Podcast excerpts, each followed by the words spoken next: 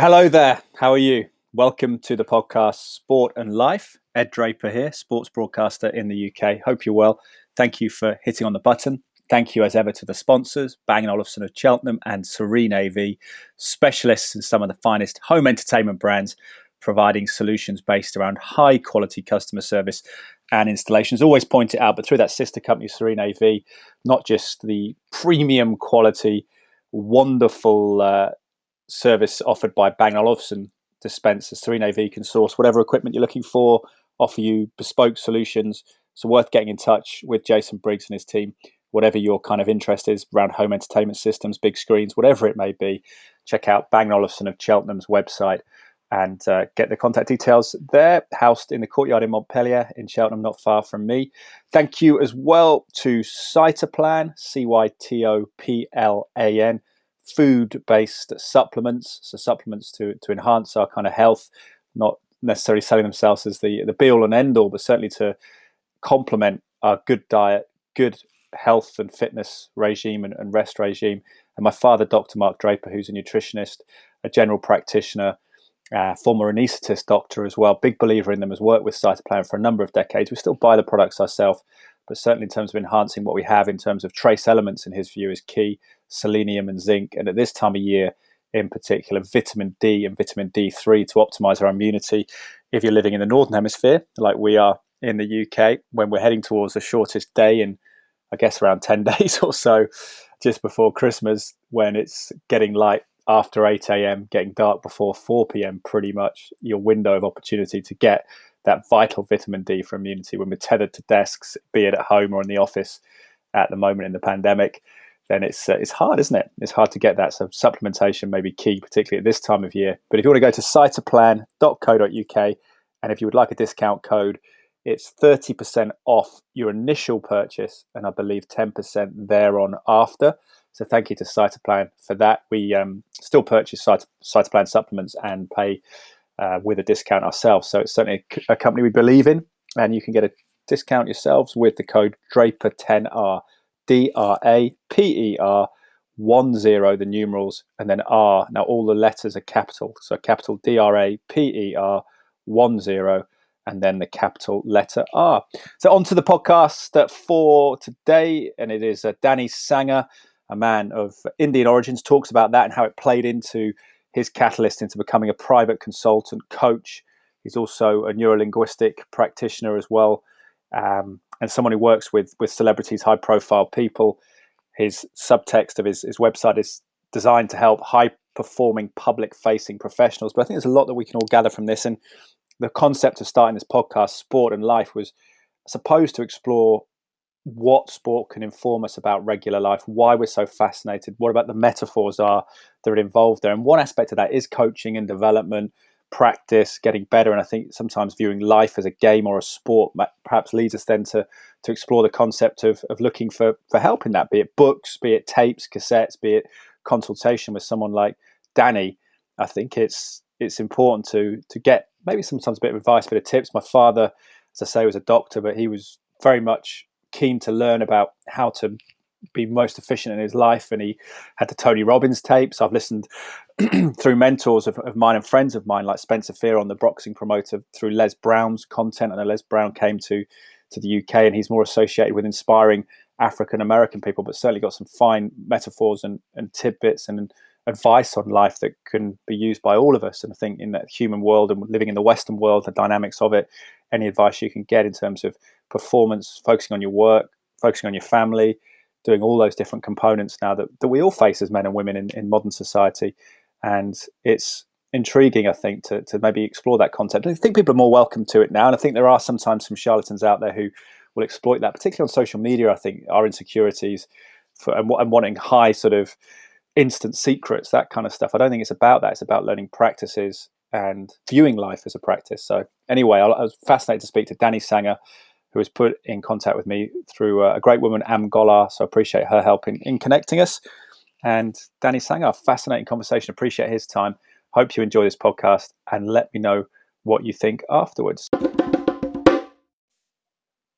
Hello, me again. Before we get to Danny, just a quick uh, explanation that a lot of people call me Teddy Draper in my personal life, which I'm ha- perfectly happy for you to do so, or Danny to do so, which he did, because our Zoom call was connected through my personal email uh, from friends and family, university friends. And I was called Teddy as a kid and then changed to Ed when someone actually made fun of me, called me Teddy Bear at school. So that's a silly backstory, but just to explain why Danny Sanger was calling me uh, Teddy in this uh, episode of the podcast. But here he is, uh, private coaching consultant, N L P practitioner and coach, Danny Sanger.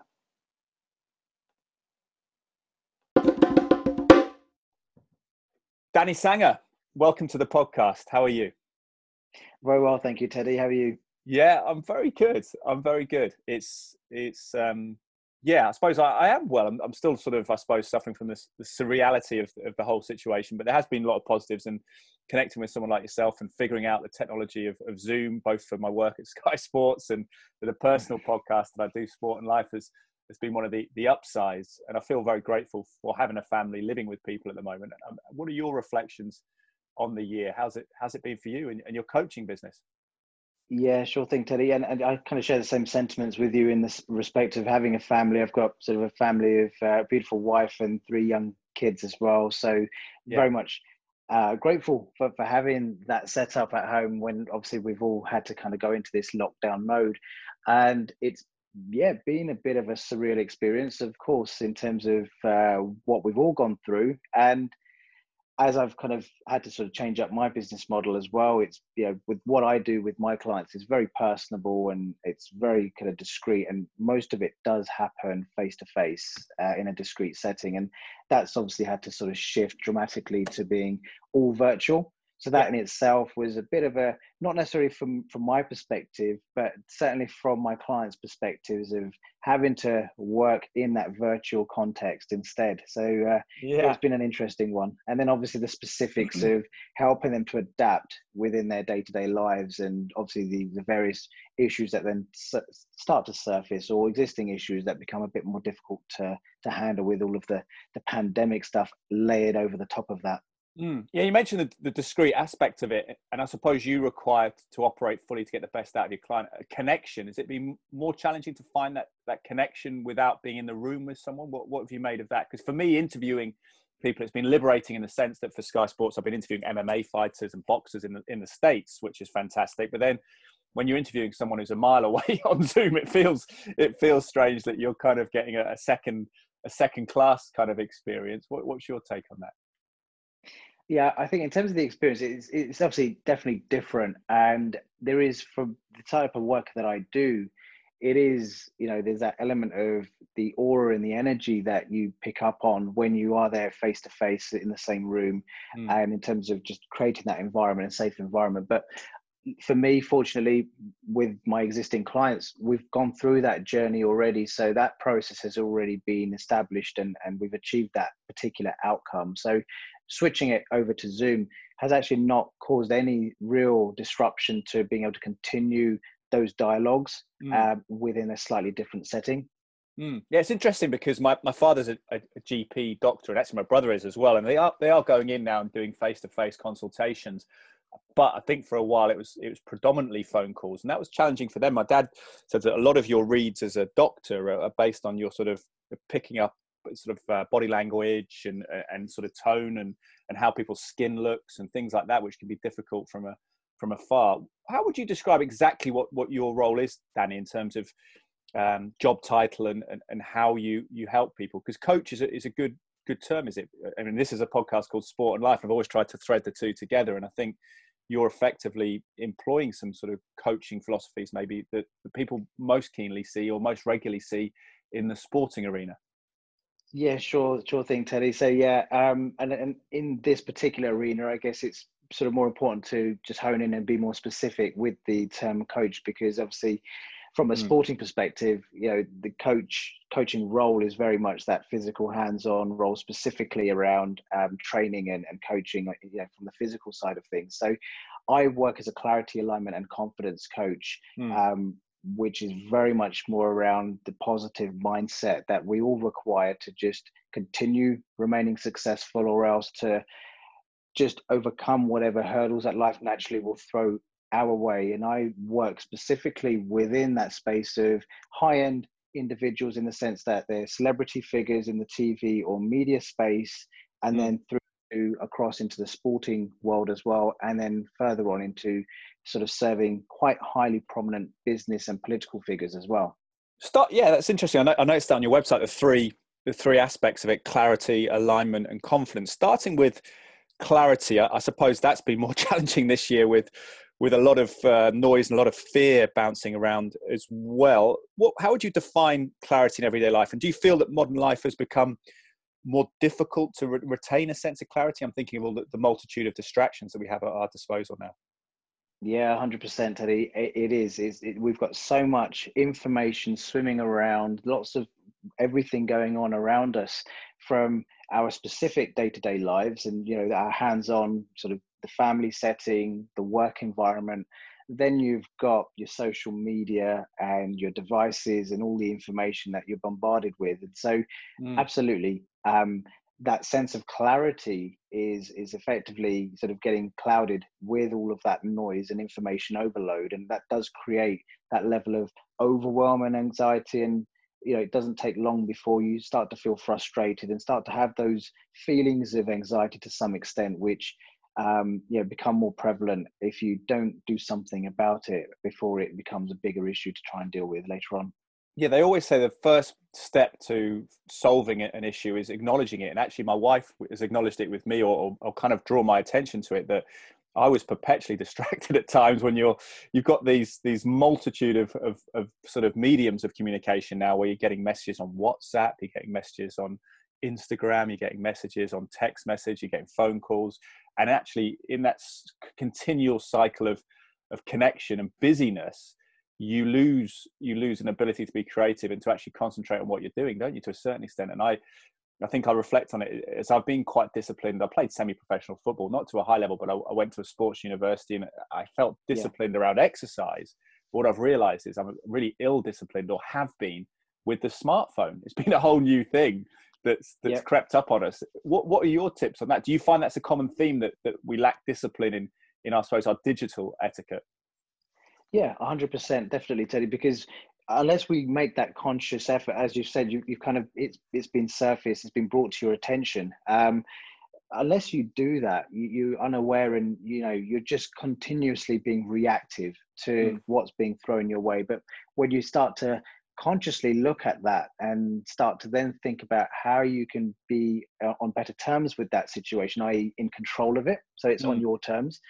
And that's where you then can start to put into place better day-to-day practices with managing that information. And the, you know, the practical element is, you know, having set times of the day where you will just consciously agree with yourself that, you know, between the window of maybe six and eight P M in the evening, I'm not going to look at my phone. I'm actually going to mm. stick it on charge. I'm going to use that time for when I'm actually going to place it on charge. Um, so I avoid having to sort of have it on charge overnight or what have you. And it's going to be left in a, in a room sort of out of sight and out of mind, and probably switched on silent, because I know if anyone really needs to contact me, if it's a real urgency or emergency, mm. they, you know, there will be other ways of them being able to get hold of me. But otherwise, the world is not going to come to a standstill or crash um, for those two hours. And it gives me then that complete focus on myself or my family or connecting with my friends or whatever else it is, so that you can actually give those other elements of your life a bit more of a, a quality uh, focus, and you know, your your time, which otherwise you're you're otherwise just not really doing it justice by trying to juggle and getting distracted every few minutes, or you know, whatever it might be, that in terms of that information overload. Yeah, and kids can be a good catalyst for that. You say you're a father of three, Danny, and that, that can help, can't it? Because they can call you up on these things if you're if you're off with the fairies when you when they they want to talk to you. Absolutely, and especially with children. I mean, especially infants, you know, when they sort of that whole kind of uh, image of them just sort of tugging at your ankles, you know, at your mm. trouser leg sort of thing, you know, at that sort of really young age, all they really require is just three to five minutes of your, you know, that's all they're really looking for. Obviously, in their infancy, you know, they're not looking to have a conversation with you, obviously, if they're sort of at that such an early age, but it is just that acknowledgement and interaction. It could only literally need to be five minutes, but five minutes of undivided quality attention and actually you'll find that you want to continue doing it, and they've switched off and they've gone off elsewhere. You yeah, know? Yeah. Um, so, so they've lost interest and they've gone. That's all they really require. And obviously, as they get older, obviously the, the quality and the level of interaction is different. My boys are, you know, they're eleven, mm. eight, and five. So oh, great. they keep they keep us busy, and they obviously require different levels of interaction, you know, based on where they are right now with school and personalities and and everything else. So you do need to sort of spend and invest that time now, and mm. you can't get that time back. And if you find, you know, you're having to juggle spending time with them and still trying to sort of deal with, in a reactive way, things that get thrown, like I say, with something that comes up on your phone, I'm sure you could leave it for two hours and come yeah. back to it later on, on your terms. And then completely focused on your phone then, um, maybe spend literally ten or fifteen minutes just working your way through whatever it is, posts or whatever it might be that you need to just kind of respond to. But that can then be focused upon. So you're actually more efficient with what you're doing on your phone. So it doesn't, you don't find you spend an hour trying to juggle spending time with family yeah. and doing whatever you need to do on your phone. And you find you actually, you haven't achieved either of the two. Yeah. Yeah. You get that broken. Yeah, exactly. That's the exact point. You get that broken, kind of fragmented. And even if you've achieved something in terms of the end of the day, you just feel stressed out and sort of um, discombobulated by the whole thing in terms of uh, a level of, of anxiety, I think, residual from it. And you're right. Yeah. Actually, if you reply to something immediately as well, I, I saw a wise thing about this one time. If you send an email, for example, you then are waiting for the response. So sometimes it's better to take a beat and actually you then control the pace of the interaction rather than constantly reacting, because someone else might be in an office, it's their work time, so they're they're reacting, but it's actually your downtime. And we're all living different schedules at the moment, in particular with with the lockdown and everything. So that's sort of this clarity. What, what what's your definition of alignment, uh, Danny?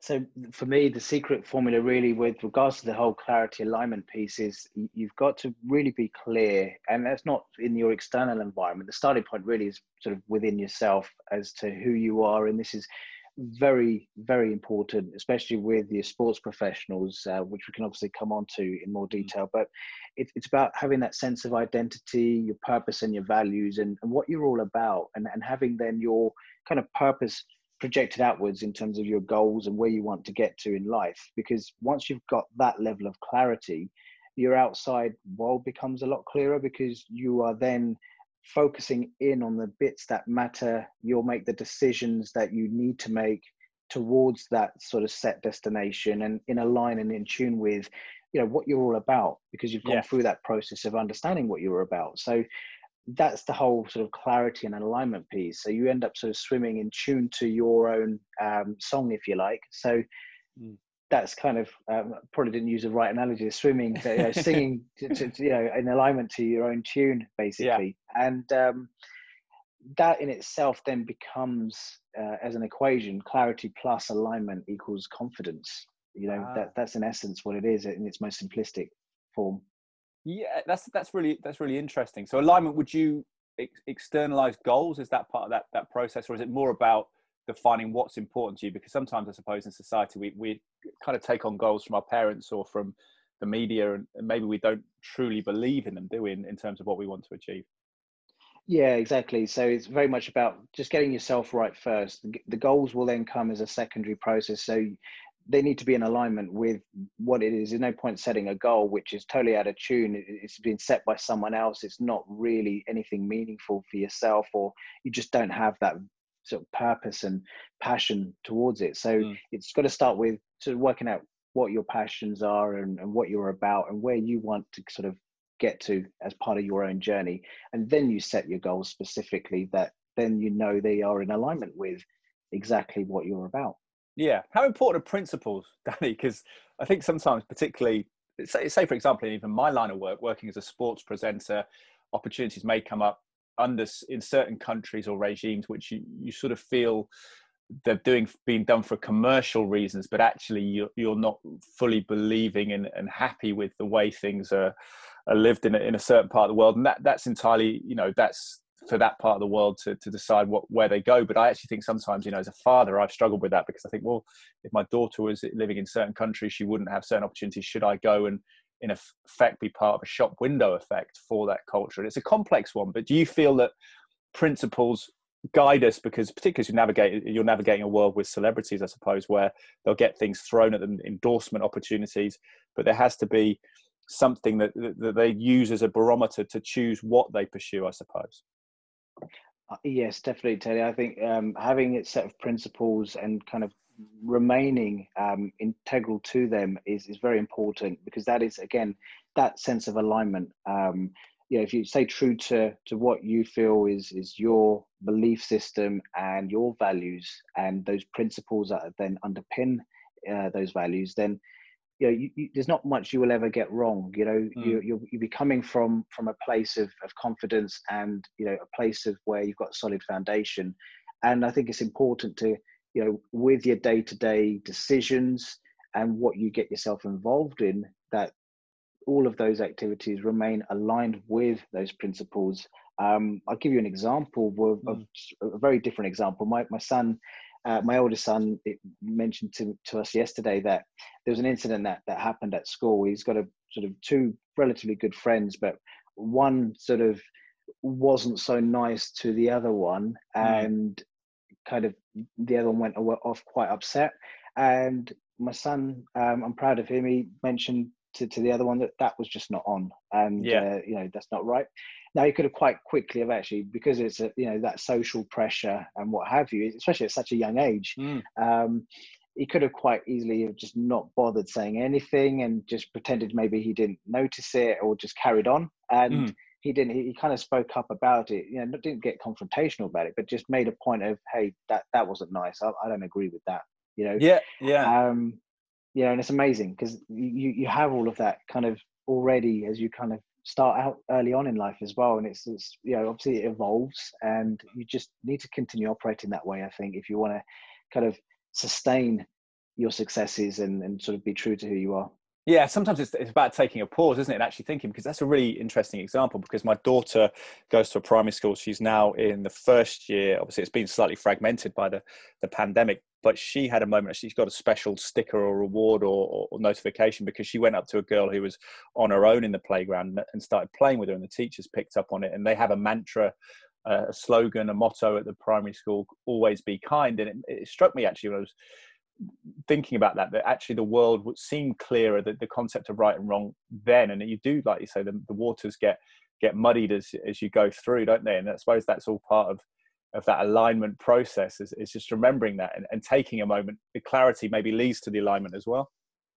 Yeah, definitely, Teddy. I mean, as you said there, you know, life kind of, it takes us to a, a different place as we get older, and you know, we will be swimming amongst all sorts of different options and, and, and avenues, and, and we kind of often do get lost amongst all of that. And I think mm. just, you have to keep checking back in with your purpose, your principles, and what you're about, and where you're trying to head to, because otherwise you're effectively just letting yourself sort of go with the flow, and, and before you know it, you're completely where you didn't want to be in a few yeah. years down the line, and you sort of then question, okay, where have I ended up, and, and why, and you know, what, what silly decisions I made, you know, and all of that sort of stuff. And that's just, it can happen if you don't make that conscious effort of checking back in from time to time, you know, having set rituals in place. I don't like to call them routines, because routines sounds like it's, it's kind of a, a chore, or it's, mm. it's, it's onerous, but actually rituals is, is a better way to put it, because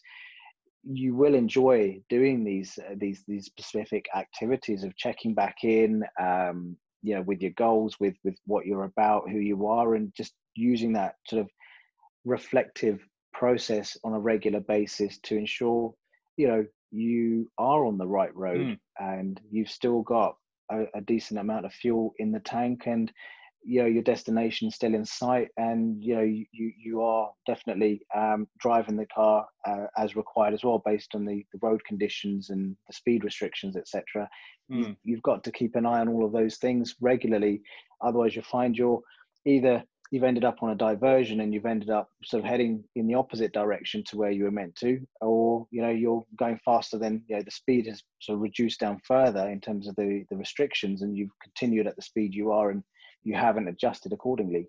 Yeah, that's that's yeah. Just be aware and be aware of of what's happening around you, and, and take note, because as you say, life can move really fast, and years can disappear with that. With you sort of drifting in a sense, or on a treadmill, it's it's important to just take those times to to reflect on on what you're doing, and and, and how you feel about what you're doing as well. And um, yeah, it's, it's it's a key one. I'm fascinated by your take on confidence as well, because I look at confidence and almost situationally specific, where you have a level of competence, you, you feel confident. And I suppose going back to a sporting analogy, you may work with sports pros who are, say, a footballer would be fantastically confident being in football, but maybe not so if he was asked to play netball. Is there a general sense of confidence that people can have? What's your thoughts on that?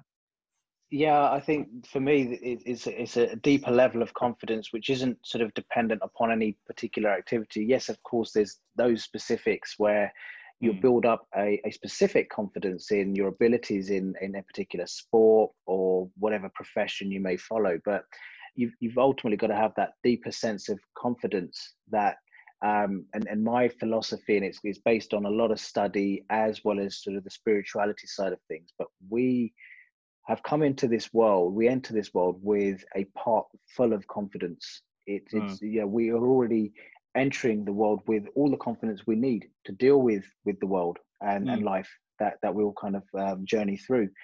And unfortunately, over time, the incidences or um, scenarios that we navigate through will often start to create layers over the top of that pot of confidence that's inside us, and that confidence can often then start to become more difficult to access, and actually to the extent that it becomes not even visible anymore. And yeah.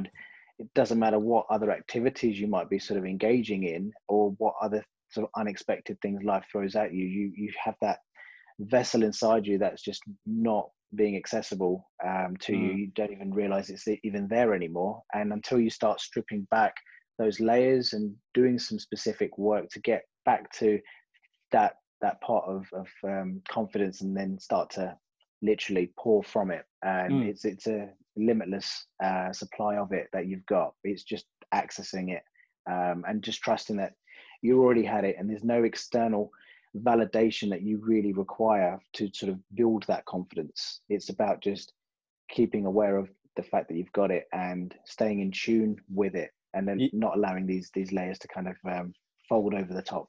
Yeah, I'm, co I'm cognizant that people may not be parents listening to this, so they may not relate to it, but it has been illuminating for me becoming a father, and again, watching kids, because, you know, there is a sense that w when you get to a certain stage in life, you can settle into a role. Even for a role like me, I'm a presenter at Sky Sports News, but it's the same studio, it's the same office space, it's the same thing, where you actually start to think, okay, this is me, this is what I do, and certain things are beyond my limitations. I won't, I won't try and do that. And actually, you realize when you have a have a child, you think they constantly have to test their boundaries every day. They have to, like you say, have a, some sort of innate confidence and, and a sort of readiness to learn about them.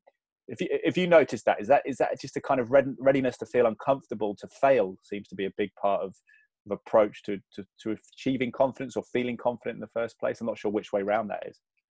Yeah, um, for for me, it's it's the, the starting point is you've already got the confidence you need, and actually, um, children are a great example to reinforce and actually back up that that um, understanding and and science actually, and that is, I mean, take a, a baby that's learning to crawl and then starts to sort of learn to walk.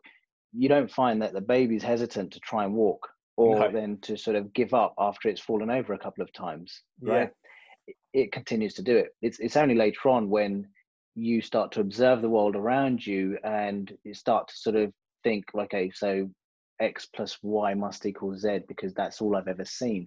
Mm. And you start to sort of ingrain a different understanding or a, a skewed understanding of the world. And that then starts to bring in its own sort of sets of limiting beliefs and that fear of failure, and maybe even just forget the fear of failure. You don't even contemplate even trying something out because you've mm. got these these these rubbish beliefs that have been adopted through your experiences where, oh, I'm just too old, or I'm mm. not not old enough, or, you know, I couldn't possibly do this because I've, you know, come from a particular background, or whatever it might be. So, you know, these things are the layers I talk about when it comes to um you know, hiding and sort of almost smothering that pot of confidence that you've already got inside you.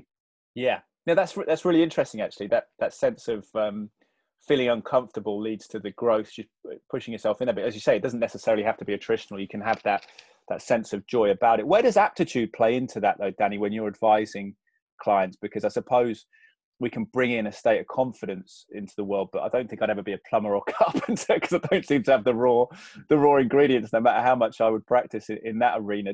Is that partly just figuring out where, where your path lies according to maybe the, the slight differences we have in, in our skills and aptitudes? Where do you see that?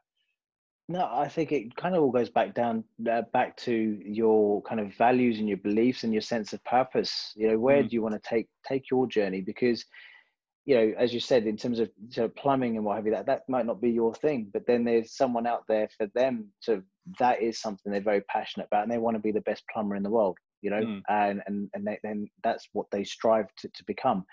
And it's, it's, you know, the, the skills come as a, as a secondary uh, element to the process, because if you've then first got the, sorry, if you've first got the, um, the passion and the drive and that sense of purpose, then you'll pick up those skills. You'll work as hard as you need to to continue. Mm. And, and if you've got a strong enough sense of values and purpose around that, then it doesn't matter how many times you get knocked down, you're going to keep trying, because you'll trust the process. And every time you do fall over or have setbacks, you realize after several setbacks that each time you're actually getting that much better, improving, et cetera. So it's literally just a matter of time before eventually Um, you know, you're going to to get to that point that you need to, that that serves your purpose. And, you know, in sports, it's, it, it, was it Michael Jordan that talks about mm. the the thousands or millions of of, of, of uh, shots yep, he, he's shots, made, yeah. which have been failed, right? And it's it's those that have then made it, you know, made him. You know, without them, he wouldn't have the perfect shot.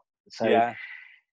You know, and it's that whole process. He's kept trying, and obviously. Um, slowly, incrementally, he's improved, and he's seeing the improvements, and he's carrying mm. on. He's not giving up after a certain time. You know, he's, he's seeing the slight difference of an improvement from one shot to the next, and doing that day in, day out. Yeah, practice and repetition. Do you find that sports people that you've worked with find that easier? Do they find it easy to adopt those principles in everyday life because they've had it honed into them? And did you see any difference between maybe team sports people and people who are individual sports people? I work with boxers and M M A people, and they often talk about how the discipline of, of their sport and the, the individual responsibility of their sport has helped them in, in everyday life. Yeah, that's an interesting one. Um, yeah, I guess yes, it's definitely a different sort of um, approach to it, because of the, the team dynamics in itself. You've almost got others that you're accountable to, which helps in terms of that driver and sort of staying sort of stuck into something and mm. sort of delivering, because you are part of a team. But even in that same sense, you're still on your own individual journey. Even as a footballer, you're still looking to sort of rise and sort of move on through the clubs. And yeah, you know, that to some extent is your own personal journey, whilst then still playing within a team dynamic and, and sort of working and, and supporting the team mm. around you. Um, but yeah, it, it is very much, I think, that, that ethic you've got to have about, and it's easily adoptable for someone who's known nothing else apart from a, a particular sport that they've been introduced to at a very young age. Yeah. Um, you know, you're almost ingrained with that very, very early on. And you've already got that sense of passion for something that you will just keep sticking at it. And you, you've already developed that understanding that the practice is required. The practice makes you that much better week on week. The games that you're playing on the Sundays, are, you know, you're performing that much better. Yeah. You go through that experience of some Sundays you just haven't done so well, and you, it's not, you don't give up. You, you're expected to still turn up the following Sunday and just to learn from what happened the previous game and what you could have done better, whether it's the prep beforehand or something specific within the game, that you just have that sort of second attempt and you just continue mm. that process. That's that's the journey that you, you just don't know any different, because that's what you literally from as young as maybe five or six years old in the case of footballers. Yeah, yeah, absolutely. And it's it's about conscious practice as well, isn't it? Like sometimes we can do everyday tasks and just keep doing them in a sort of autopilot state. But then if you think, can I, can I improve the way that I vacuum? Can I, you know, I've learned to skip during lockdown because I've worked with a lot of boxers and they've always said skipping's a great exercise, but I was completely malcoordinated at it. But I've sort of worked on that, and just that, con- that conscious, it sounds silly, but that conscious thing of learning something is, is actually it's a good metaphor for life, isn't it? Because whatever job we do, if we're aware of it, we can get those marginal gains of, of how we approach it.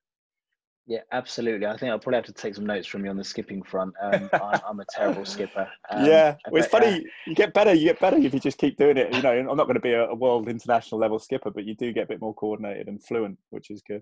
Absolutely. Yeah, yeah. I mean, I, I live and breathe this stuff, and it, it is it's that whole stress and rest philosophy as well, which I incorporate within not just the physical side of things, but even sort of in terms of challenging yourself and growing in terms of knowledge and mindset, confidence as well, is, you know, pushing those boundaries, as you mentioned earlier. And I, I mean, I'll give you my journey um, just during lockdown, similar mm. to yours to some extent in terms of skipping. I, I've started a bit of a gym routine with the extra time I've had with it, where I'm not commuting as much. And um, I've gone from sort of deadlifting, sort of a one rep, one hundred forty kilo uh, weight, yeah.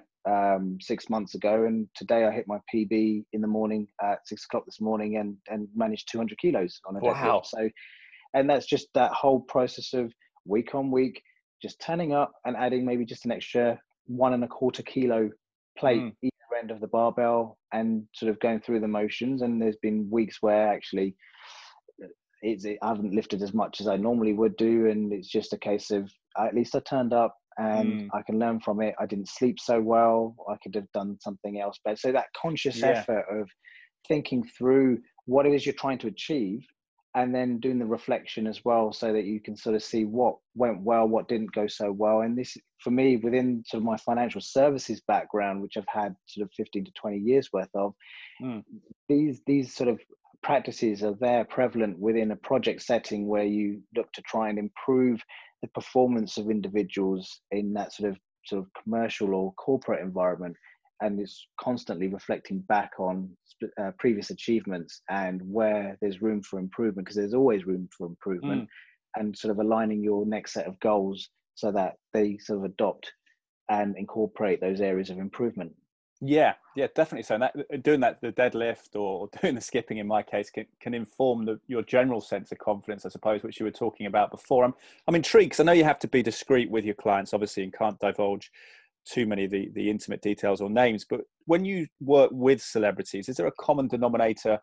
Are they more disciplined? Are, are they more able to access confidence? What's your take on it? Or, or are they people who are just just more industrious? Um, it's from my experiences, um, it is very much that ultimately they are all human beings, obviously. And it's, unfortunately, I have to say that because it isn't obvious. Uh, unfortunately, we, we get to see a very perfect, polished image through the media uh, more often than not of, of these types of personalities. So everything appears very perfect in their world, and it's far from it. It takes a lot of effort. It takes practice, and it does take sort of having systems and processes in place to make their day-to-day lives smooth and efficient as possible. Um, you know, the common denominator in, in, in what they, they, they're doing is just having those processes in place, just working efficiently, having some rituals as well. Um, those that are successful and sustain that success is down to those sort of key rituals that they will have in place. They are sort of managing their time, they're managing themselves and their priorities. They are in alignment with themselves and their purpose and values. Mm. So on a day-to-day basis, they are effectively, um, you know, working swimmingly and seemingly effortlessly through their day. It looks like it's sort of a, an easy process for them, but it's because of all of the hard work that they've done to build up these processes and rituals, and you know, incrementally improved over time, and continue to keep tweaking them. And they are, as I say, human beings, and they do have challenges, specific ones as mm. well to them because of the world in which they operate. They do have a much sort of more hectic lifestyle, um, or even just day-to-day work schedule. That that that means that they just have to work harder to kind of keep every all the uh, plates spinning, uh, so yeah. to speak. But also they've got this public spotlight that they're always under the scrutiny of. So mm. that in itself, the specific issues, anxieties or, or stresses that come as a result of constantly being under that public spotlight. And then there's just the everyday challenges that we all get, which for them are harder to work on because most of us will have that luxury of dealing with things behind closed doors. And what I find with the real true celebrity figures in T V and media, those individuals don't have that luxury to some extent. Their their private life isn't is mm. practically public as well, unfortunately.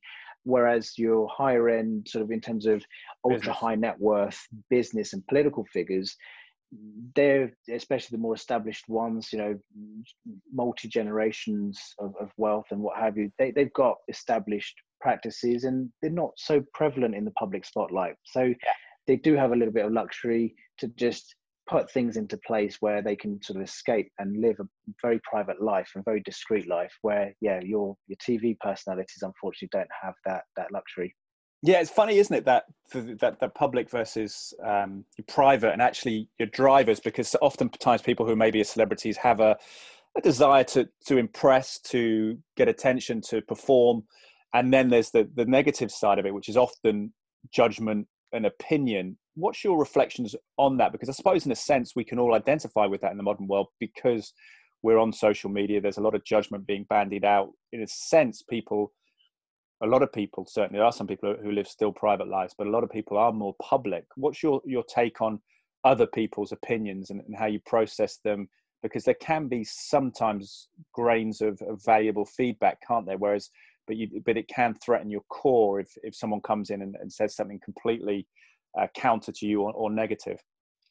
Yeah, definitely. And this is very much the specifics of, of, as I described there, of, you know, what's prevalent amongst these particular types of profiled individuals with regards to the, the issues and challenges they have in that respect. Um, and very much then the type of work I do predominantly is in that particular arena of um, confidence and sort of ensuring that they are comfortable and confident within themselves and have that sense of clarity and, again, being aligned with that. So come what may from the external environment, and that holds true for all of us, but it's obviously just that much more of a um, a challenge when you're, you know, I've maybe got a hundred or so followers on a recently new Instagram account that I've set up for myself versus those that've got millions of followers, right? Yeah. So there is a there is a difference in terms of the amount of exposure, but we all have a public exposure regardless mm. from the moment we walk out of our front doors uh, in terms of the interactions we have with others around us,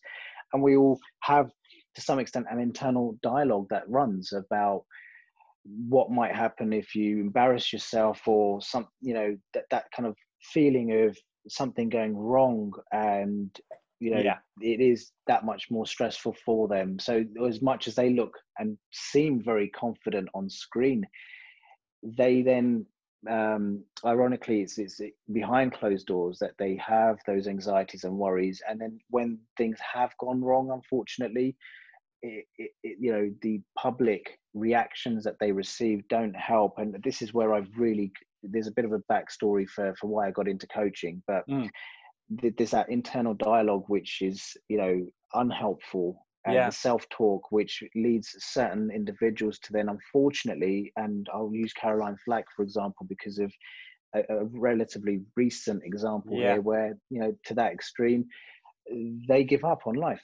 So, It, it, it, and it's a real sad state of affairs for for for, for that to, to happen, and for one to they don't allow it to, to no. happen to themselves. It, they don't realise it just comes up, and without that level of confidence, you allow that self-talk to convince you that you aren't good enough, mm. and start to have you second guessing yourself and your own purpose, values, and your value itself, mm. your actual self-value, to the point where yeah, you feel worthless and you don't want to sort of carry on anymore. Yeah, your value has to be separate from your professional entity, doesn't it, as a, a T V personality or whatever it might be. And in a similar way that if you sold vacuums, if your vacuum wasn't a great vacuum cleaner, I keep using vacuuming, I don't know why I've got it on the mind, I've probably got to do it later. Uh, but you, you you wouldn't necessarily internalise it if your vacuum kept breaking down. It wouldn't be something to it. But the lines are sort of maybe more blurred for people in the public eye because there's a sense of it's you, it's personal. And I think it's it's it's accepting opinion and feedback. And in gatekeepers in all our lives and jobs, there's people who Can, can give us promotions, can give us opportunities, and in a sense we listen to their feedback. But it's it, for me it's always been, because some people think you're a good presenter, some people think you're a bad presenter, it's very subjective. But actually if they offer you tangible things you can then process, try and process intellectually, not emotionally, and think, is that something I can take on board? Is it not? Is it just they simply aren't a big fan of mine, or, or whatever it might be? there's a sort of a filter that you have to put things through. Is that sort of how these people approach approach feedback, if they can do it in a healthy way and retain that that core confidence? Absolutely, yeah. So having that core confidence and just understanding that confidence to begin with, who, who you are, your self identity and, and purpose, that needs to be there as your reference point. So you can keep reverting back to that. And so as much as whatever the external environment throws at you, and maybe has you questioning yourself for just a short moment, you've got your clar- clarity there of who you are and what you're about to very quickly then sort of use that filtering process, if you like, to say, no, I know I'm not about that. That's not me. You know, mm. It doesn't matter if I get hit by a thousand people on social media saying the same thing. I'm going to take it for what it actually is. And that's, mm. they don't have a clue about who I am. I, I do. And that's the only real importance here, is I've got enough of a clue of who I am and what I'm about, that yeah. I'm not relying upon others to tell me. And then for me to second guess myself, and where those people are telling me negative stuff about me, that I'm going to start to believe exactly that dialogue or, or story. So uh, I, you know, that's very, very important. And the filters themselves, absolutely. So you will have those that will critique, and in, it's in a constructive way, and you can take it in that way. And as you say, mm. you know, from an intellectual perspective, you use that to help grow and improve. But what doesn't help, I guess, with, you know, your prominent, and this is the case even with, you know, football stars. So I've had a couple of quite prominent footballers who have had struggles because of some of the reactions they've had from from the crowds, and yeah. it, you know, it, it, it doesn't help when the masses sort of, you know, they clutch hold on to something which probably ultimately they know isn't true, but then they yeah. sort of make big noise about. And what we forget to realize is these guys are human, and mm. these things affect, you know, as much as they might look polished and and you know, a load of armor, you know, that, that appears when they're on screen or on pitch, they are still human beings at, at home in their own, and even on pitch, they're human beings anyway, regardless. Yeah. But it's the fact that behind closed doors, these things are going to sort of affect them. So mm. do we really need to be jumping on a bandwagon and kind of providing unhelpful commentary, which is just, it's a form of bullying to some extent. Yeah. So, and it doesn't feel yeah, good to be judgmental, does it? I don't think, I don't know if you find that, Danny, that if you're judgmental, it makes me feel more insecure often if I make comments about other people, because I almost fear that backlash coming back at me. And it makes you less inclined to do things, I feel, if you if you engage in that sort of, that weak behavior sometimes that we, we sometimes are tempted to do, aren't we? Yeah, I think it, it happens when you get sucked into it, because it's quite prevalent, and you, you've not really given it that conscious thought of, hold on a minute, you know, uh, this is not what I'm about. Going back to the example of my son, for example, you know, he was quite sort of clear about his values and, and, and principles. So he quite quickly, you know, made a statement that was aligned with, you know, what he believes, and where it's wrong, it's wrong. He didn't sort of participate and get, you know, himself involved in the wrong way. So it's just about having that sort of clarity, and then just making mm. sure, yeah, you don't find yourself getting sucked into something and realize actually that was a real stupid thing to do. And, um, you know, because you just got sucked into that environment because you happen to be right in the middle of it. Yeah. Elite level football can be a complex one for people's egos and confidence, I suppose, in a sense, because you can have deep squads now whereby you may have, for example, two left backs who are very comparable statistically and objectively, but you'll have a head manager, a head coach who'll be making selection decisions who may just favour one for some intangible reason if, if on paper they're very similarly qualified players. That's something where I suppose you again take the sense of what can you ask the coach for in terms of a, a, a sort of discernible thing, and perhaps you have to accept in a way if he just prefers the other player. Yeah, part of one of the key elements of my programs that I work on a one-to-one basis with my clients is to get to an understanding of psychometrics as well. So it's that whole kind of values and what have you as a mm. separate um, activity, but then just your psychometrics, your own behavioral profile, how you communicate and behave uh, based on your own sort of conditioning and what have you. Some of us are quite dominant figures, and we're very quick in terms of our um, communication style, fast-paced conversation, very focused on sort of goals and, and winning mm. and what have you. Others are very safe and steady and like to take things slower. and just make sure everyone else is sort of safe and steady and move sort of more incrementally. Yeah. And there's no right or wrong here, but it's just the problems happen when there's that disconnect between two different personalities, and therefore you start to then misread one another, and you, you don't get to get uh, that understanding of actually they've just got a different communication style and the other person's none the wiser. But going through my program with my clients, my clients get very clear about what their psychometrics are. And because mm. they get clear on themselves, they start to look at others around them and think, okay, yeah, well, that person's definitely not the same as me. And now I understand why we disconnect. I need to adopt a slightly different communication myself to be able to then get that feedback I'm looking for from my coach. You know, otherwise, up until now, I'm just interpreting that he's favoring the other person, but it's because because of my communication style, the coach just is assuming I'm not interested because yeah. I'm not so forthcoming as as opposed to the other person. Yeah. So there's these kind of disconnects that really, once you've unlocked them and covered, it's it's amazing the kind of results that I get from my clients in terms of immediately mm. just that sense of almost like a weight lifted off of them, because otherwise until then, like I say, these these limiting beliefs and false sort of understandings that you otherwise develop in your in your mind of, oh, the coach doesn't like me, you know, mm. um, maybe I'm not good enough, maybe I'm not performing. So, you know, you, that whole weight sort of suddenly lifts, and they're in a position then and in the mindset that they can actually do something more constructive to, you know, work towards the solution, as opposed to finding that the problem's actually just getting bigger.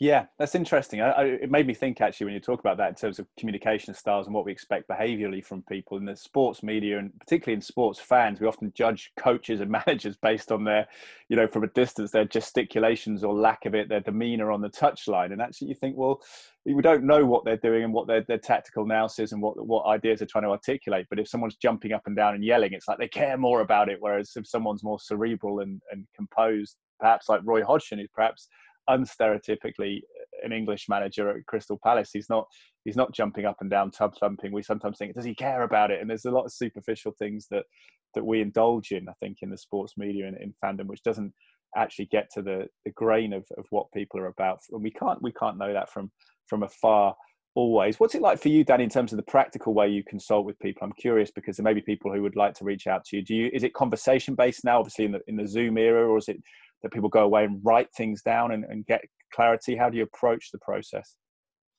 It's a combination of, of, of, of all of that, actually. Well, both elements there that you've just described, Teddy. So um, the actual hands-on work we do is the conversations themselves, where I then help to sort of uncover and unpick whatever it might be specifically that's a block or a challenge. It's also then not necessarily directly involved relative to a particular challenge. Most of what I do ideally would be best um, adopted in a preventative fashion, mm. uh, if it was proactively picked up upon, to avoid some of these challenges from from cropping up in the first instance, or then when they might do inevitably, to be able to just maneuver around them or jump over them a yeah. lot more smoother and and, and cleanly, um basically. like, like so, in sport, like preemptive muscle work to prevent injuries and things like that. It's a similar it, it, yeah. it, exactly absolutely exactly that, but uh, at the same time having to work reactively as well when things do unfortunately crop up. So the programs themselves work in both scenarios, but obviously the preventative is is always better than the reactive. So um the actual specifics is conversational based. There is some work that we do which is paper based. You know, I help them to get clear, and a lot of that clarity uh, process is all about getting out of what's in your mind swimming around that you're sort of h- struggling to catch in your mind and kind of hold on to long enough to make sense of it before it kind of disappears and something else sort of swims around and kind of comes to the forefront mm. of your mind. So getting that out onto paper, right? It, mm. It's effectively doing that brain dump, so to speak. And once it's on paper, you can't swim around anymore. It's it's there, it's static. And then you can process it. And then it's giving you that focus mm. to just start working on whatever it is. That's just an example in terms of just getting things out onto paper, getting them out of your head. But then there's specific exercises to actually just, for example, prioritizing your day-to-day activities. There's a a mm. paper-based practice to do that. It's called D F T, which I've picked up from my own business coach and mentor as part of his Synergist method. And mm. it's a very powerful way of actually getting all of the stuff that's swimming around in your head, and suddenly going through this process is to then come down to literally the three specific things that you need to get done today. And you just focus in on those, get them done before you move on to the next set. Just the three type of thing. Yeah, the process is getting to uh, a granular level that you've got three specific tasks amongst the, the, the masses of, of items mm. that have sort of been swimming around in your mind. You then make a sense of which one has to come first. Then you just hone in on that first one, get it done, move on to the next one, then get that one. Don't try and juggle all three. You can't multitask. Yeah. It, it, that doesn't work, like we've just talked about with sort of spending time with kids versus then trying to also do something on the phone. Mm. It doesn't work. It's a false, it's a false sense of um, sort of uh, understanding. Busyness. There. Yeah. So yeah. Exactly. So it's, it's, it's things like that. And then there's the practical measures, as I've said, in terms of, you know, parking your phone or other work that's done in, in a more physical fashion offline between yeah. sessions, where then I will catch up with my clients uh, between sessions as well as during the sessions themselves to see how being, they've got on. And being at home as well, Danny, that's a clear, that's an important one. I think that distillation of ideas onto paper, maybe because people at home, we're in that environment where previously we were in the office, whereas now we might think I'll do the washing up or I'll do, I'll do, you know, all sorts of, yeah, I'm not going to mention vacuuming again. I just, just there, but you know what I mean? There's that, that, that sense of, um, you know, I'll put laundry on. It's, people can get torn a little bit more working from home in this in this sort of current situation we're in. Yeah, definitely. Uh, you've you, you've just got to be, again, I always go go back, back to being clear. You know, you've got your days. You just need to get to that granular level where, you know, you might work on longer term goals that you've set for the future vision, and that's great and that's very important. Until you've got that sort of set in your mind, you know, without punching the coordinates in the sat nav, you know, it's never going to tell you where you need to get to, and it's not going to tell you how to get there either, what road you yeah. need to take. So that's very important for, for the longer term vision. But then to get moving, you, you really just need to know, what is the immediate road I need to sort of get onto? And do I take a right onto it, or do I take a left onto that road? You know? Yeah. Um, so that's the most very immediate specific. And that's how I kind of translate that into your day to day. You just need to get uh, an understanding of what three, and I'm not suggesting it's just three things you do in the day, but in terms of getting that clarity of what are the first three things I need yeah. to get done. They make you feel so, progress, progressing, don't they? The big, the big things, yeah. Well, it's like, you know, when you're working on a heap uh, of rubbish and you've got to clear it, you know, just staring at it, it's just going to overwhelm you and you just feel like you're just not going to sort of achieve it. But if you start just chipping away small sections at a time, start and stop, take away mm. a small section, go and take a break, then hit the next section, logically, whatever section makes sense, break, hit it again, and, and and just going through that one step in front of the other, and before you know it, days have passed and you've managed to sort of achieve everything mm. that was in alignment with your longer term goals. Yeah, just keep it moving is, is often the, the case, isn't it? That's, that's that's really good. But like knowing the big the things that you want to feel that you get a sense of movement from, because if you're doing just sort of routine household chores or whatever, when you're trying to get work stuff done, and particularly with self-employed and people like that, I think it's it can be um, more challenging to get that sense of, of productivity. How do you approach it, Danny? Do you have to practice what you preach in terms of retaining your, your confidence? Because I've, I've always been fascinated by self-development. I've listened to a lot of Tony Robbins stuff, a little bit of Les Brown in the States as well. These guys are inspirational talkers, but also not just that. They're not just pep rally talkers. They kind of give you tidbits of, of how to approach life, like you would a sport, like it's coaching. I'm, I'm sort of, I'm very much accepting of the concept, whereas sometimes people are cynical about the concept of a, a quote unquote life coach. Do you feel that you have to completely sort of reconfirm your values and, and why you're doing it, especially when you get maybe face to face on a, a call or in person with a, with a, a big starry celebrity that, that may sort of initially kind of shock you a little bit and uh, to put you on your back, backs of your heels? Yeah, you have to practice what you preach. Absolutely. And, and by no means am I perfect, and I, I you know I might have the answers, or the, at least the answers that I've come across so far. I might not have all of the answers, uh, mm. certainly, but I'm also only human, so you know it's still a journey for me in my world um, and my day-to-day to kind of keep trying to improve and tweak, and this whatever goes on, the unexpected um events that life throws at you, so they're all there to sort of have to overcome, and it's a journey for me. But absolutely, you've got to I've got to practice what I preach, and that's sort of fundamental to my own personal journey anyway, fundamentally, as well as then incorporating that as sort of at the same time as not just what I've studied and learned through sort of books and the sciences and the, the, the philosophies, but also then just directly, if I've yeah. kind of give something a go myself and knowing my particular personality profile when we talk about psychometrics again, and just understanding, oh yeah, so, you know, I've actually tried to give this a go and it didn't quite work, and this is how I've tweaked it. That would actually work with a couple of my clients as well, you know? Mm. So mm.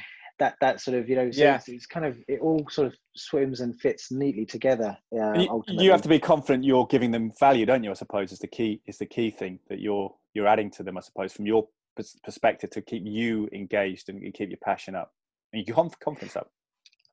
Yeah, one hundred percent. I mean, my confidence is more, you know, I, I know what my values are, my purpose. I know why I'm doing exactly this. Um, you know, there's a, uh, an incident with an uncle of mine, which is sort of my key driver, basically, as to why I'm I'm coaching professionally now, whereas previously I was just adopting a coaching role within the financial services industry amongst my peers and managers and those that I manage. I was just playing that type of a role and not really doing oh, what? it to that uh, level of... Unknowingly though, was it, Danny? You sort of just, that was your personality type? Yeah, it's my personality. So I've come from a, so my parents were sort of uh, first generation immigrants from India, and they sort of came and they were factory workers, and I...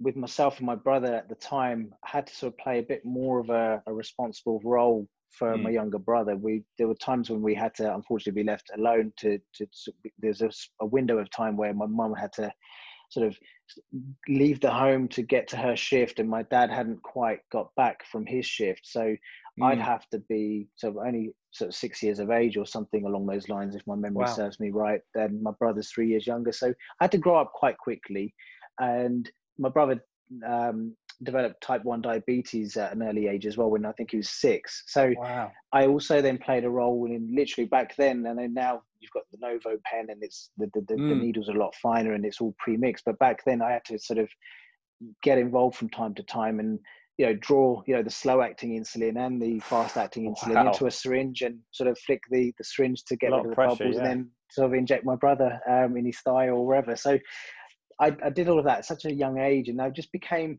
more and more involved in sort of playing that role. I'd maybe just stick my oar in maybe where it wasn't even required or needed or wanted. So yeah, I, I've just always had that earning to Care, caring, to, yeah, um, help. Just get involved when I see someone stuck or going through something. I, I want to reach out, and then I feel, because I've been surrounded with quite successful people around me, thankfully, due to my financial services career. Um, and the social circle that's developed from there as well, so that it's meant that I can actually kind of mm. play out some of what I can see works with others, and how I've maybe seen they, their failings, and knowing sort of what could have worked better, and so leveraging that experience of others and my own experience and sort of sharing that and applying it. But it's that deeper level of study that yeah. I took, which was about five or six years ago, which was more specifically my sense of purpose for why I'm doing what I'm doing today. And it was because of my dad's younger brother, who for me was a very sort of big inspiration. He's um an, an Indian farmer, mm. um, or was an Indian farmer back home in India, in Punjab, northern part yeah. of India. He's very physically strong first and foremost, and that seems to sort of run through our genes. I mean, I, I did a deadlift. Yeah, sounds like it. Yeah, so yeah. That, that, that's where I must have got it from. Um, But he was also very mentally strong, very positive mindset. I spent two months during, I think I was sixteen at the time, between G C S Es and A-levels, and I spent two months out in India, and he, oh, he was cool. more like a brother than a than an actual uncle. So he was just a, a role model for me. Um, mm. And he, my cousin, um, got himself into a bit of a mess, he, his son, so my first cousin. And my uncle took that quite badly, and he took on the guilt and the shame, and he was a bit of a personality himself amongst his community, the, the surrounding mm. villages. He was very highly regarded and respected, you know, yeah and and I mentioned earlier on in terms of that self dialogue um that everyone plays or can end up playing.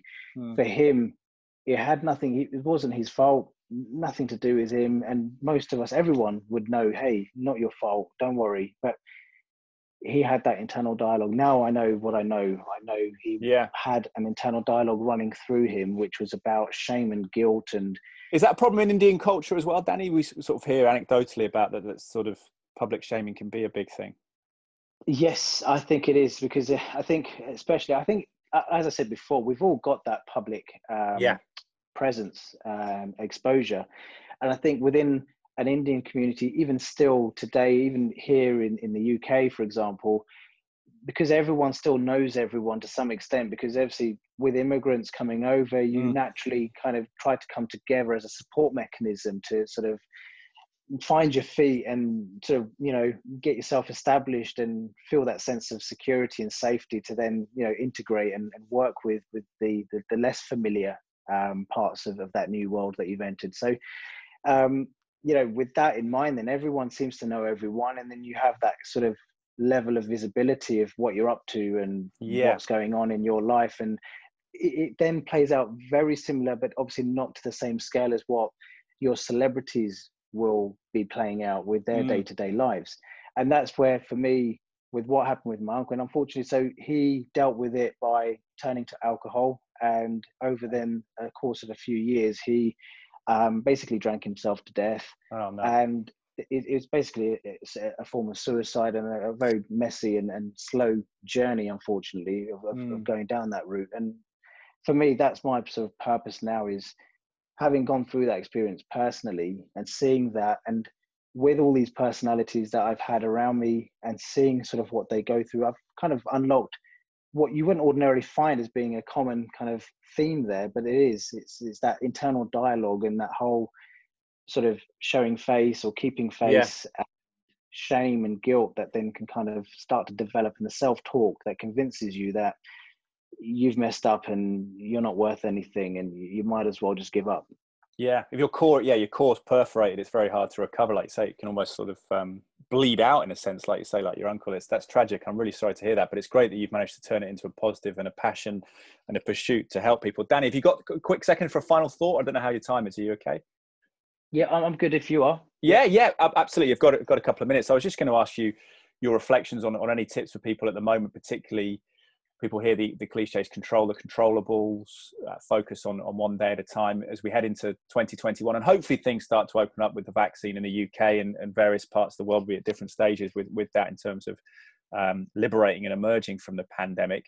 Any tips that you would have? And I know you've got the financial services background, which is probably not a bad acumen to have sometimes with, with people you're coaching as well. Is there any sense of any general tips in life or, or finance that we should take on board? Should we be frugal at the moment? Should we just focus on, on our days t- today and, and not consume too much news? What's your thoughts? Yeah, I think it goes back to sort of being a bit more conscious about sort of what you feed your mind. It's a very similar way to what you would feed your belly uh, or your mm. body physically in, in the form of food. You know, your mind is, is, is obviously uh, ingesting information all the time. So you've got to make a conscious effort as to what you allow yourself to, to, you know, feed off of, basically. Um, and news is, is it's important to, to sort of know what's going on, but you've got to be mindful again, a bit like the phone. You, you, you've got to consciously think about when and how often do you really need to check in on the news and mm. listen to it, and how different is it really going to be if you've listened to it first thing in the morning and just got the highlights and the gist of what's going on versus then listening to it again at lunchtime and then again in the evening, and then on your way home on the radio it's on again and what have you. So there's that conscious element of just being proactive to choose when you listen to it on your terms. And is the, the current affairs the most important thing for you? Or, you know, maybe there's news in the sporting world that you could sort of flick to. So obviously with like mm. B B C News, for example, and Sky News and, and what have you, on, on apps and what have you, you can filter and just sort of hone in on, you know, just sports news or technology news and other stuff as well. Yeah. So there's more to news than just the doom and gloom out there. So maybe start to sort of think about what you would actually like to, to know about, because yeah. that's ultimately what it is. It should be on your terms. What are you interested to know about? And just sort of look for times in the day where you just go and carry out that activity. And um, just one key important learning, uh, if you've got time, Teddy, in terms of, yeah. sort of going forwards then, in terms of your day-to-day, one thing, look, and this is something, you know, I'm going through that journey with my clients as we speak. We had a crazy year. Who would have thought this is how it's going to pan out? And, you know, back in January, February, mm. well, say February, and start, as we start to hear more about what was going on in, in China and starting to realize it's going to maybe affect us, all of that sort of anxiety and stress and commotion that it caused. We've been through that journey, and we've gone through it to the extent that we've then lived a life in lockdown. Yeah. We've had to sort of, and it, you know, for, for a lot of us, it was messy. But we've gone through that process, and if we can consciously, if we haven't done it already, we should consciously think about the bits that have worked very well and elements that haven't worked so well, and how you could adjust to make those days work better for you in terms of how you structure the days, how you shift those priorities when you do your laundry versus just log- logging in and focusing in on work, yeah. that kind of thing. You know, it's it's always going to be and accept, accepting it to a certain extent, isn't it? Not frustrating and, and sort of trying to rebel against it, accept where we are and, and try and plan accordingly. Well, absolutely, because th- as we've just learned, so we we couldn't have resisted what was happening. It was, it was happening. We just had to adjust accordingly. So it's that adjustment. So now we've gone through that journey. We should be able to just keep adapting accordingly and just play out those learnings and just make those days work better for us. We can, if we choose to, within the boundaries that have been set upon us, just make those days work for us. But it does take that active and conscious thought and mm. planning exercise to just look at what this week needs to look like, and therefore what does my Monday need to look like and Tuesday, and then go through that. It becomes habitual over time, trust me. So you have some rituals in place, look after yourself as well. Self-care mm. is very important. It always has been. It always yeah, you mentioned been. sleep. You yeah. mentioned sleep actually at one point, didn't you? Which I think a lot of physical trainers mention that as well as being a, the, the key foundation, rest. Yes, one hundred percent. I mean, physically and mentally, it's, it's only when you're asleep that you will actually grow from the stresses and strains that have been imposed upon you, whether you chose to impose them through, for example, exercise where you did the extra bicep curl that tore the muscle, which is obviously what you were trying to do to grow it. Um, but it's the sleep where you repair, build and mm. repair. So it's very important to just make sure your day is structured where, and, and sleep isn't what I would call you time. That's, that's something that just should be happening anyway. But yeah. I'm talking about more specific rituals that you can have in place that are sort of your own hobbies and interests, and feeding yourself, nurturing yourself through specific exercises or reading a book or whatever it is that just feeds you without you having to be anything for anybody else. So it's mm. important you have that element of time in your day to day to ensure you keep yourself in check, so that then you can be the best version of yourself for you and everyone else around you as well. Yeah, absolutely. Yeah, for the people. Yeah, that's the sort of the, the element, the balance between self-care and, and care for others is, is huge, and, and striking that balance so that you can perform both roles well. And to perform the caring role for others, I think you do need to get the caring role right. And I think we're always beset by the sense that we don't have any time and we're very busy, but I think you're absolutely right. It only takes a few minutes to step aside and to get the clarity we talked about at the start to figure out what you want to do in a day and, and get that sense of achievement, as it, as it can be slightly more muddled as we as people work from home. I'm fortunate enough to go into the studios at Sky Sports a couple of times a week, and that for me is is easier in a sense than the days at home when when things are, are less clear and you have to take that conscious conscious effort to do so. Danny, I really appreciate your time. It's been really helpful. I found it very thoughtful. As I say, I think approaching life like we do sport as a performance and and getting willing to receive coaching ideas and, and general concepts and specific concepts to us is is really helpful. What what can people do in terms of reaching out to you, finding more out about you? Do you create content for, for all? Can they reach out to you potentially to to inquire about becoming a client? Yeah, indeed. I've, so I've got my Instagram account, which is something I've only just started to sort of do more proactively, putting myself out there, sort of coming out from behind the scenes, if you like, and sort of opening myself up to a wider population. Um, it's danny sanger dot official, which is my um, my Instagram. I think you called it a tag, um, yeah. or something along those lines. But also I've got some exciting news in the sense that I've partnered up with the one and only Greg Wallace from B B C's ah, MasterChef. Awesome. He's got a platform which is show me dot fit, which is like an online resource portal, real great sort of uh, resource center for sort of great lifestyle choices with regards to food, uh, yeah. meal plans and exercises and what have you. And then on top of that, I'm offering a weekly half hour slot for all of Greg's members on show me dot fit. So that's going to take place from Saturday, the nineteenth of December, literally next week. Brilliant. And that's one way of sort of getting to sort of see what I'm about through those half hour sessions. If you, you know, that's the quickest way of, of sort of seeing what I'm about and Otherwise, you can access me directly via my website, danny sangha dot com. And that's brilliant. That's giving you empathy for the celebrities you work with, I suppose, putting yourself in that public eye. That's quite a, a good way of you, of you gaining more understanding of them. one hundred percent, yeah, a bit of a journey for me, the the introvert that I am, and uh, exposing myself uh, to the public now. Yeah. Mm.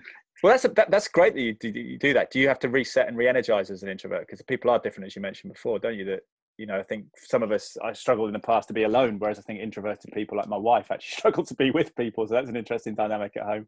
Yeah, yeah. I mean, it's important, not just me or an introvert, but everyone should reset, um, mm. as I mentioned earlier on. So whether you're an extrovert, it should, it, it's just the activity that you perform when you're resetting, which will differ. An introvert will like their own space and want to sort of hide away and just have literally no one around them. And whereas an extrovert might actually feed and re-energize from interactions with their friends and social circle or something along those lines. Yeah, so yeah. It's just have the activity, but, yeah. you, but you've still got to do the re-energizing and resetting regardless of whatever type of personality you are. Yeah, absolutely. I think for me, just laughing with friends, and my wife found this as well, actually, when you have opportunities, even on the Zoom calls, has, has been sort of rejuvenating and, and, and really kind of key, actually, and something that as you get older and, and get busier in life and you have kids that sometimes you forget about, and just the, the joy of, of making fun of each other and having a laugh is, is really good. Yeah. But Danny, Danny, I really appreciate your time. Thank you very much. And um, we'll look no, forward to you, hopefully speaking again in the future. Look forward to it. Thank you so much for having me, Teddy. Really appreciate Danny Sanger's time, and I guess we're all itching to know who his celebrity clients are and who he works with. The interesting the project is public facing or in the public sphere with Greg Wallace. So check out that on on Greg's YouTube channel and follow Danny Sanger online as he tries to become more public. I suppose it's always been a discreet occupation, working with celebrities on confidence, alignment and clarity. Interesting to explore those concepts. I think just being clear-minded and, and knowing where we're going and being conscious of what we're doing sometimes is the key, isn't it? Particularly in the twenty-first century, twenty twenty, when the smartphone, as much as it facilitates and eases our way through life at times, it can also complicate it and do feel like just a sort of rat in a cage at times, don't you? Kind of going round and round, doing the same things without necessarily feeling a sense of progression, just busy, just communicating. And I think that's important. And, and viewing life as, you know, something to explore and to enjoy and to go into uncharted territory, knowing you're not going to be great at something, but having that general aura of confidence to try it, as kids do. Anyway, I hope you like that. Let me know, Danny Sanger, see what you think, think of him and, and follow him on social media and just the concepts and these types of podcasts. Ed Draper eighty-one on Twitter, Ed underscore Draper eighty-one on Instagram. But you can also email me, hello at draper media dot co dot u k. And the podcast is on iTunes and other platforms. So any uh, rating, reviews, greatly appreciated. I'll check those out and maybe bring them on the podcast and, and quote you as well. As long as it's not too harsh, as long as it's constructive. Uh, but thank you for listening. Thank you to the sponsors. It's been a big support to the, me this year. Bang and Olufsen of Cheltenham and Serene A V, specialists in some of the finest home entertainment brands, providing solutions based around high-quality customer service and installations. Thank you to Jason Briggs and his team. And thank you to Cytoplan for their offer of a discount to the podcast listeners. That code Draper ten R, D R A P E R one zero, capital letter R, as we look to Christmas and perhaps mingling with family members from other parts of the country or world that we haven't seen for a while. Great, isn't it? Whoopee, it's going to be good. Uh, that sounded sarcastic, but I'm genuinely excited to see some family. And I think we'll also get obviously open to new infections, new bugs, not you know the, the spectre of the COVID nineteen necessarily, although that is in our minds at the moment, isn't it? But just general coughs and colds. So I think optimizing immunity is key. Check out Immune Complete range from Cytoplan. That's what I'm taking at the moment to try and sustain myself and stave off those coughs and colds. But I hope you're well. Thank you for listening to the podcast. Have a great weekend, and I'll speak to you again soon. Thank you, guys. Goodbye for now.